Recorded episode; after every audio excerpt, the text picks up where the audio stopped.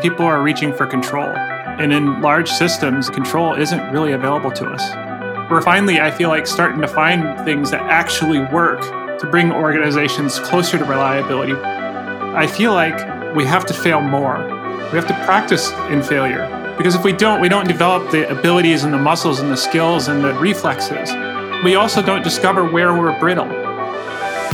Hi, I'm Charity Majors. And I'm Shelby Spees and you're listening to Observability Cast, or O11ycast, a fortnightly series about the art and science of making production systems observable, easy to maintain, and appropriately reliable. O11ycast is brought to you by HeavyBit, a program dedicated to helping startups take their developer products to market. For more information, visit heavybit.com. If you're interested in being a guest on this show, or if you have a specific topic you'd like us to dive into, you can reach us on Twitter at O11ycast. I've been at Blameless for about six months. And when I showed up, I'm the first SRE, you know, full time. And the team had built quite a lot of software with logging, and um, there were some metrics here and there. But there was a lot of time spent in incidents where we would be trying to figure out what's going on. And there were a lot of incidents in the past where we didn't figure out what happened.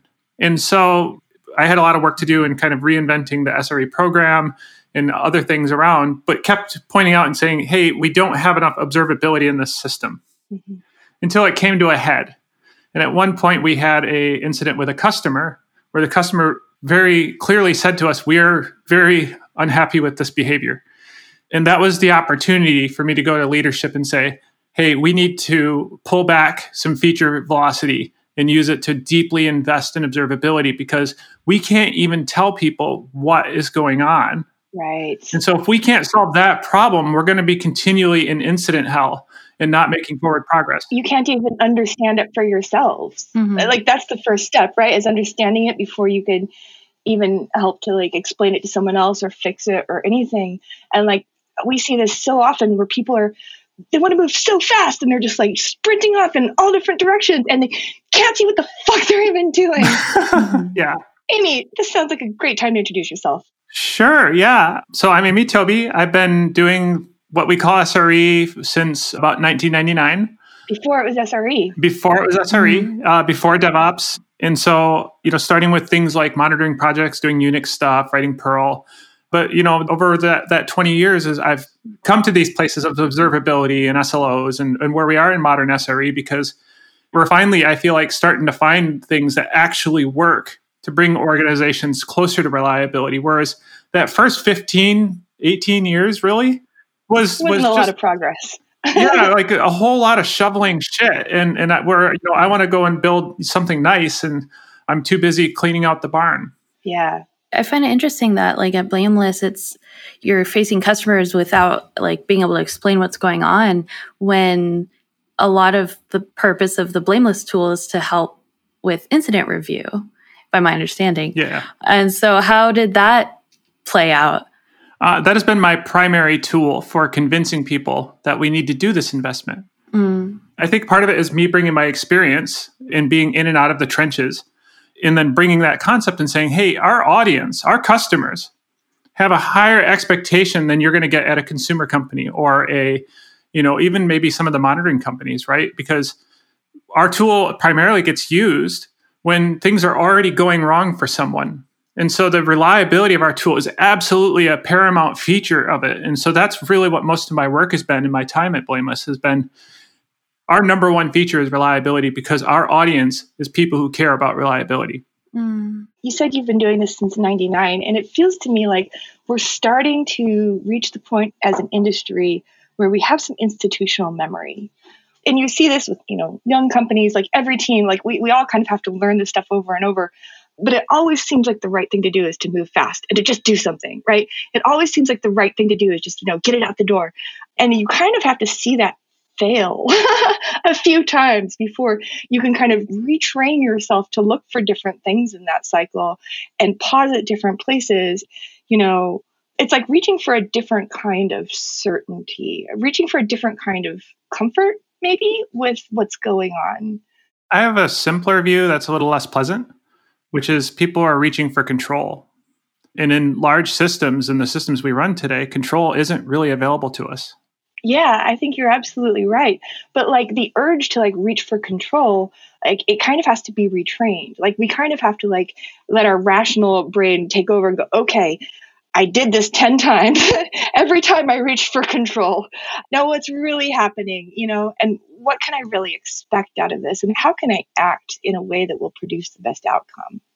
It's definitely like an entire sort of paradigm shift. And it, it's something that I've been learning about. Actually, thanks to you, Amy, for introducing me to a lot of like this learning from incidents community and, and resilience engineering communities and things like that. And the concept of resilient systems over like strong but brittle systems where, you know, if you solve for your current state and things change, you know that's what causes failure modes. Uh, you have these emergent failure modes. It's not about making systems that don't fail. It's about making systems that can fail a lot and still like serve their core purpose of like serving the customer. Exactly where nobody notices that your your server fell over or a hundred servers fell over if you're at that scale. Hmm. You know my my training uh, early in my life was I was a band nerd and then went to college to be a music educator and obviously that's not what I ended up doing but all through that, there, there's a common phrase that gets said a lot is practice makes perfect or perfect practice makes perfect. And I feel like that what Charity was saying about we have to fail more. We have to practice in failure because if we don't, we don't develop the abilities and the muscles and the skills and the and the, the reflexes mm-hmm. that allow us to respond to those. And then we also don't discover where we're brittle. And so we don't really have a choice. I mean, there was that brief moment when Amazon Web Services was first starting to take root, when it was so bad, it failed so much that we kind of built these muscles because we had to, because instances would just die all the time, and then it got good, and then then things started getting more brittle again. At least that's what I saw. Yeah. And so it was again, we, we, we fell out of practice. We spent too much time on the couch, and now we have starting to develop actual discipline like chaos engineering that'll actually help us exercise our abilities. Yeah, it's about retraining ourselves to embrace this, you know, and to feel and to, and to be kind. I've always been excited when things fail. I'm like, mm. that's when I click into my happiest self. I'm just like, oh my god, everything's fucked. This is amazing. uh, but I feel like you can practice that too. You can do that intentionally. You can just go, this is exciting. This is rare. This is this is one of the moments where, like, I don't know, I feel most alive when things are just completely on fire. And I think that like we underestimate our own ability to teach ourselves to react in different ways to situations,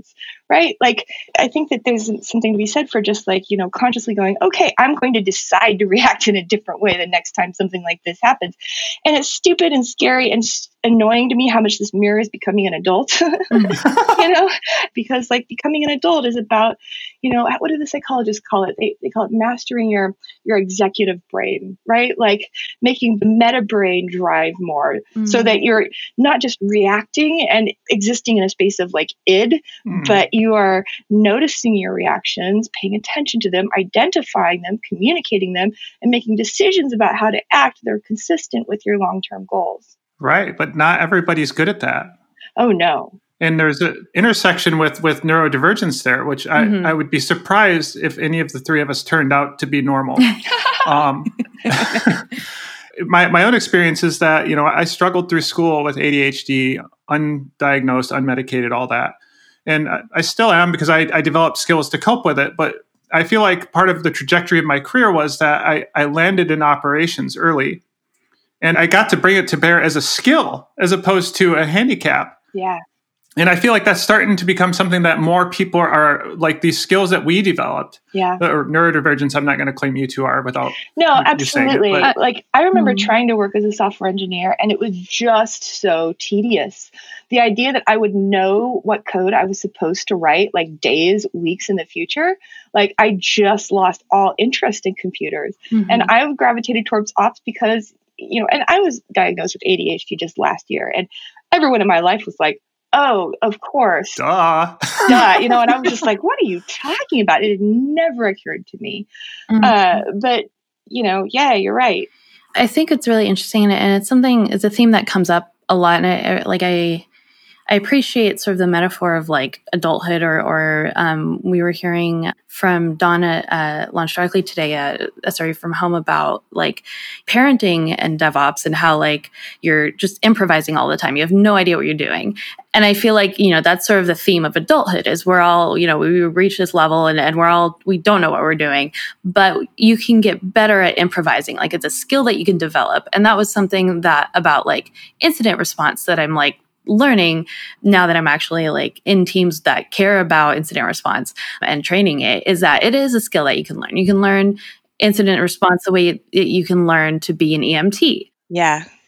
I'm curious to hear, Amy, about the systems that you have at Blameless. Like, I guess I'm a little surprised to, in my mental model, like it's not the kind of uh, company where you'd have like a lot of like production s- systems that are, you know, fragile or, or they need to be like postmortem a lot. Like, what do you have on the back end there?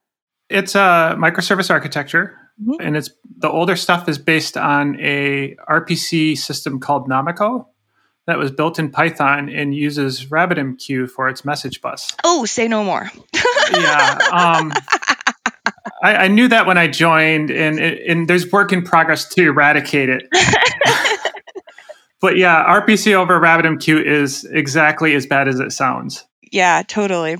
I will say uh, for queuing things, not to like be, you know, marketing our own shit too much, but like uh, one of the only ways that I've found to get a handle on those problems is with something like Honeycomb, where you can you can track everything that's in flight, right? Where you can mm-hmm. sum up like all of the, you know, or, or even just like what percentage of in-flight workers are being used by you know breakdown by customer, breakdown by, you know, endpoint. Um, without something like that, like it's just impossible. I being a DBA without that stuff. Oh my gosh. like before and after was like, you know, it eh, being able to just say like okay like which of our customers is consuming most of the lock time in this table just like really basic straightforward questions like that It yeah. is insane to me that as an industry we have gotten this far without having it yeah, and in the case of this architecture, right, what mm-hmm. I believe happened, you know, it's all kind of rumors and legends, mm-hmm. is you know somebody really loved this piece of software and and felt that it was the right choice at the time. Mm-hmm. Of course, they did, and they were the lead developer, and so they charged ahead and they built a ton of software on it. You know, so in a, in a way, it's a very successful system. We've we have a successful business built on it. Yes, you have survived long enough to hate yourselves. And, and like now, now, now, the trick is is turning what we've learned from that experience into what we're calling our multi-tenant re-architecture. Yeah, which is switching from we continue with microservices and kind of leaning heavily on the microservice architecture to get out of that RPC system. You know, but but that's the other thing that's happening right now is is we're rewriting a huge chunk of our architecture. Oh boy!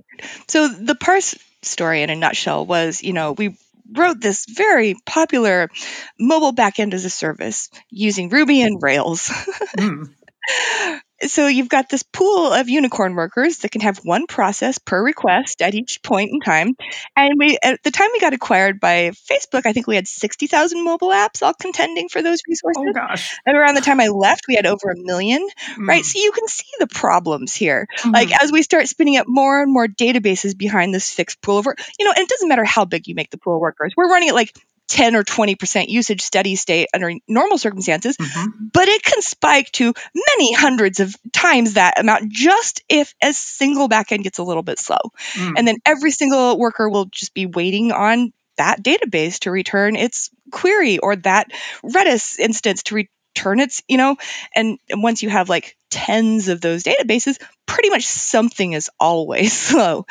So we had to like bite the bullet and go, okay, we are going to need to do a full rewrite of our API in a threaded language. And we chose Go. And yeah, it was painful. It was painful, but like I genuinely don't know how people do it without something like Honeycomb. How do you make that decision? And how do you get buy in for a rewrite or re architecting entire system? It's kind of like what Benjamin Franklin said about Americans that we always do the right thing after exhausting all other possible options. That's kind of how it goes very frequently. Yeah. Because those rewrites that happen without that are often worse. Mm, well, right? that's the thing. Because, like, if there's any other option, you should take it. yeah. Just the the hero working nights and weekends to to write it all from the ground it's up. not yeah. about that. It's about the longer your software's been around, the more stable it is. The more it's known, the more it's boring. And boring software is what powers the world, right? Mhm. I know we're all singing the same same song here, but like, but like it- having to take your more or less, you know, stable three or four year old API and rewrite a new one. Not only that, but like the impedance mismatch. Ruby and its implicit everything. It's just going to guess at all your types, right? And then you try to map that to Go, and it's going to be like, nope, nope, nope, nope, nope, nope, nope, nope, nope. And and all of the mobile apps out there in the wild, which aren't happening on a regular release schedule, they're like stuck in 2002 when it comes to like releasing, right? They're like once or twice a year, we're going to do all or nothing, right? And you have to be bug compatible with that software. Bug compatible is exactly the word I would use. Yeah, it doesn't matter. There's no such thing as right. Mm. What is right is whatever mistakes you made before. and you just have. So we, we did a bunch of contortions. Like this was the most painful thing that I've ever been through. And we finally settled on a cadence that was basically we wrote this little thin shim thing that would like fork traffic, right? And so we would put that on one of the app workers and it would fork the traffic and it would send it to a, a stable one and a go one for that endpoint mm-hmm. and it would return and diff the results that it had gotten and log any differences to a file. And every morning someone would come in and check that file see which bugs we had which edge cases we hadn't caught right? So those were the easy ones. Those were the read endpoints So you're kind of approximating a solution with that, Yeah. right? Like you're it's almost like how ML kind of guesses at things by by kind of wiggling into the right spot. it's purely it's just like well is is the end user going to think this is a bug then we have to think this is a bug right right. and then like for the right endpoints we actually had to like fork the database and like we daisy chained two of these so that we could it it worked but this is why when i was leaving facebook i went holy fuck i don't know how to live without the tooling that we had built around scuba because you literally have to be able to inspect down to every single request what is happening and what correlates right Hmm. like if you're dealing with metrics and aggregates they're as good as useless. Well, mm-hmm. they, they tell you the shape of what's happening in the system, but they don't tell you what is actually happening in the system. They can't tell you anything about the reality at the pointy end where the work is happening. Yeah, and like I didn't understand all of the whys, right? All I knew was that it had been categorically different than all of the failed tooling that I had tried before. And it took two, three years. I, I'm still going on explaining that experience. I'm still trying to explain it to myself and to the world. Just what is it that matters? Why does it matter? And who does it matter to? I found it really interesting just coming into like learning about observability without, you know, decades of experience living with metrics and logs and stack traces as my debugging tools. Where when I first was living in production systems, I'm like, why can't I answer the questions that I have with these dashboards in front of me? You know, exactly what we talk about at Honeycomb, right? Hmm. And I'd get so frustrated. It's like, I just want to know what was happening at this point in time. And then I learned, like, oh, you can just record that uh, as like a in structured data and then go back and ask those questions and like who wouldn't want to do that like and so it's been a very interesting perspective like you know saying like of course we should store it this way and then going and facing everyone who's like well we've had our our you know quantiles for the last two decades like how You get used to a tool. I, I have a theory about who doesn't want that. It, it was me at a time, and it was probably charity at a time, where you know uh, my kind of coming around on observability and, and really understanding how the the modern tracing world is is pushing the state of the art forward was the realization that the gut instinct that I bring to the table as an experienced systems administrator, performance analyst, whatever, right is is that is that I've built that that kind of knowledge graph inside of myself to be able to sit to look at a, a huge wall of graphs looking at the curves and looking at different pages and putting the information together in my head. Mhm. and what I struggled with is people would keep saying like Amy can you please teach me how to do that? I really want to know how because you always troubleshoot stuff. You get to the answer really fast. How do you do that and the best answer I could say is like well you got to troubleshoot a lot of stuff Mhm. it's intuitive it's like pattern matching like we just we learned it that way and the feeling of power like when you just you can look at a graph and just go it's Redis, you know, and everybody's like, Mhm. how did you do that? It doesn't say Redis anywhere. And you're just like, aha, but I bet you I'm right. And you are like, that is godlike power. It, feels, so good. Yes. but it's not replicable. It's diagnosing based on these like peripheral symptoms. Well, it's an intuitive leap. It's an intuitive leap based on the scar tissue of many past outages. And a, I was going to say a hard one intuitively, hard which is why I was reluctant to be like, well, what? I don't need these Yeah. tools. I can already do Mhm. this. yes. But what the newer Honeycomb and, and we're using Stackdriver right now, these tools bring that intuition. Mhm. They democratize it. They make it available to all the engineers that maybe haven't don't work in ops and infrastructure and see how all the pieces are put together and where the wires and lines are. Mhm. But that you know now these tools connect things for us. Yeah. So it's a cognitive assist. Now everyone can make those intuitive leaps at the speed that maybe Charity and I were doing it 10 years ago. Mhm. One of the things that I've come fairly recently to realize is key to this is that when you're giving software engineers tools, you need to give them tools that speak the language that they speak all day, which is endpoints and variables and functions and services. The languages that you and I speak are like, well, there's four or five different kinds of like memory. Like which kind are you talking? is it resident memory or is it shared memory? Is it virtual? You know, like like like we're very good at translating from one to the other, Mhm. and that's not an expectation that I think is reasonable for for your for your average engineer because what they need to know is is each request able to execute, and if not, why not? And that's it. Like they don't need to think about all the different kinds of memory. What they need to know is if they just shipped a change, did it triple the size of the memory usage? Like that's useful information. Right, right. But the memory usage is really all that they need to know. There's an analogy that stuck in my head years ago is um, I don't remember where I read it, but it was about why in detective shows they always show the detective with the flashlight in a dark room shining a flashlight. And somebody gave a great explanation that said that well the neat thing about using a flashlight like that is it directs your focus into a smaller area. So you're more likely to notice details in that small area than if you're in a well lit room trying to observe everything. Oh, And so wow. one of the things are, that these modern tools are doing is they're bringing our focus closer to the problem more quickly. Mhm. And so it's, it is the flashlight in the dark that lets us kind of make those intuitive leaps. And so now, in a software engineer who maybe has a ton of context in programming languages and build tools and all of that stuff, doesn't need all of that other context and infrastructure they, because they get spotlighted into where they are strongest, where they are going to notice the right things. Yeah, they need to know the consequences of the changes that they have just made. Hmm. You know, and I feel like I think that I get unfairly maligned sometimes for shitting all over metrics. I believe that the metrics, the aggregates, the Datadogs, the Prometheuses of the world, that is the right tool for the job if you're managing infrastructure. Hmm. It's an amazing tool. It's, a, it's an amazing toolkit. It is what you need. You need to care about capacity planning. You need to care about in aggregate. Am I doing my job? Is the infrastructure serving its purpose? What you don't give a shit about, you know, all the 500s that the software engineers are out there causing, you know, like you can't feel personally responsible for every one of them because they aren't all your fault. Right. You know, like there's only so much you can do. And there's like this constant like debate or just like push pull dynamic about like, should we care about the error rate or not? Because we care about some errors, right? The ones that are caused by infrastructure. Well, we should care about the error rates that our customers care about. Well, yes, but you know, from a perspective of responsibility, you know, like I've been thinking about trying to like, you know, draw the lines between like what does a tool like Honeycomb need to provide? And it is the information that software engineers need to know to course correct, to understand the code that they're putting out in the world.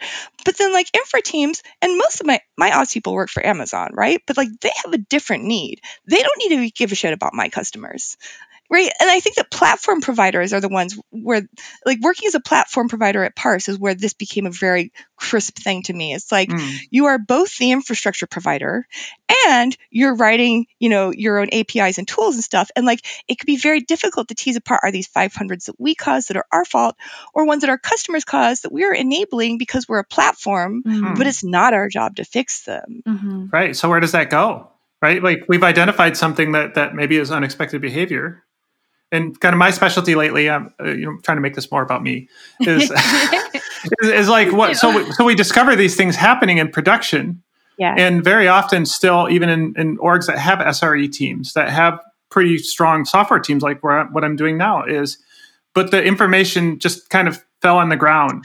Right. When I say it's not our problem, it's their errors, the responsibility that I think we do have to them is to surface enough information that they can be self serving, totally. that they can understand what they've done, that they can correct it, you know, that they can. I think that there's a pretty clear line of demarcation between the stuff that I can control and the stuff that I am providing that I can't control. I can't control how users are going to use it, right? I just mm. need to I need to give them a good experience on my platform, and I need to make it clear enough to them when they've done something wrong, when they've used my service wrong. I need to help them self serve so that they can figure out how to fix that, assuming they are other engineers.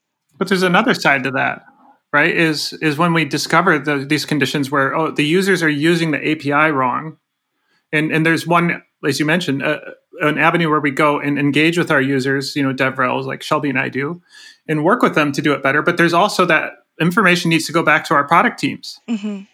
You know, so when they're designing L2, V2 of, of the API or the next API at least, that information is available to make better decisions. I think what I'm thinking of here specifically is, you know, pr- people would use the parse API and they would write these horrendous database queries, like the worst database. Like they'd be doing something that seemed pretty legit, you know, through the API, and it would translate into, you know, five full table scans on, you know, um, hundreds of millions of rows, you know, just like five times. Because why not, you know? And I think we never really got to the point where we had enough engineers or, or enough like sophisticated customers who who didn't want to just bang on it. But i always wished that we had funneled up better information to them about about how those were translating mm-hmm. right? How the, the api was translating into mongodb queries. Because it wasn't really their fault. I couldn't really blame them they were just doing something reasonable with an algorithm and it was spitting out this mm. incredible horseshit.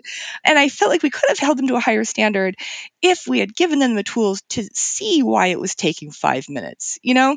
Have we broken that wall yet, though? Because, I mean, if somebody goes and buys Honeycomb and implements it deeply in their stack, that's great for the people inside the firewall but the customer still doesn't get that observability benefit. They don't get that unless we surface that to them. Mm-hmm. Right. You're absolutely right. You're absolutely right. And this is this is absolutely true. Mm-hmm.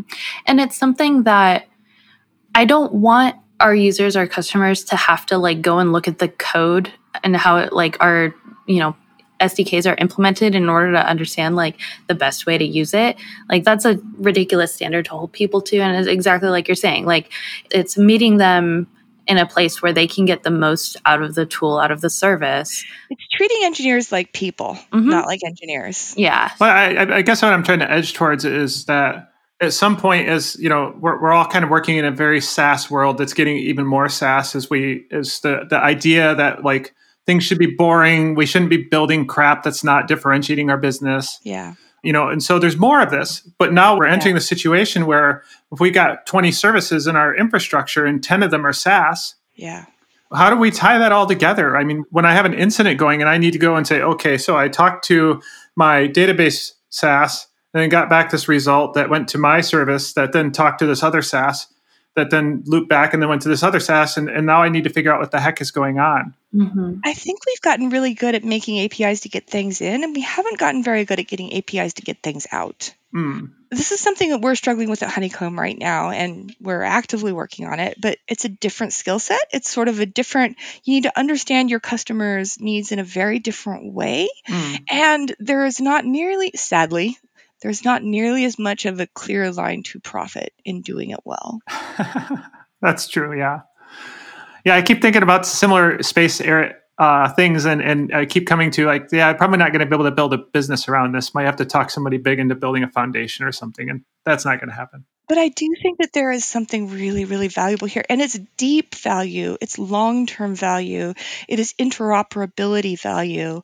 And so I do think that we will get there. It's just going to be, it's later. You know, you need to like, you need to have established yourself. You need to not be worrying about survival when you tackle these problems. Mm. Or I think you'll make poor decisions.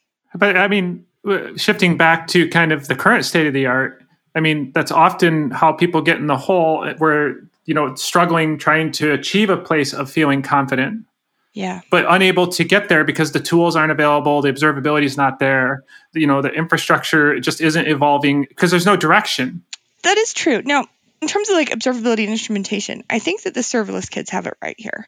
I think that like as long as your platform is instrumentable in the way that serverless is, which which is to say they assume no log files, no log lines, no anything except the code that you're writing should be able to report on its status right at any point mm. and and that like when people are asking me like how to instrument in the brave new world i'm always like think of how serverless does it because i think that those are the right bundle of assumptions and, and, and practices to kind of work towards.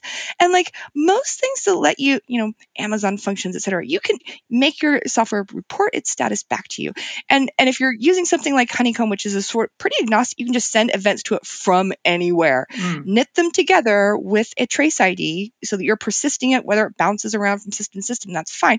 As long as you as the provider are persisting those fields and, and allowing people to, to, to do the tracing and to report back out, right. I think that's a pretty achievable bar. Uh, yeah, I don't think the modern serverless is even possible without that, right? Because they'd mm-hmm. just be little black boxes that break all the time and you can't do anything about it. Yeah, but when you're talking about knitting together all of these different platforms, that is a standard that I would feel comfortable holding everyone to.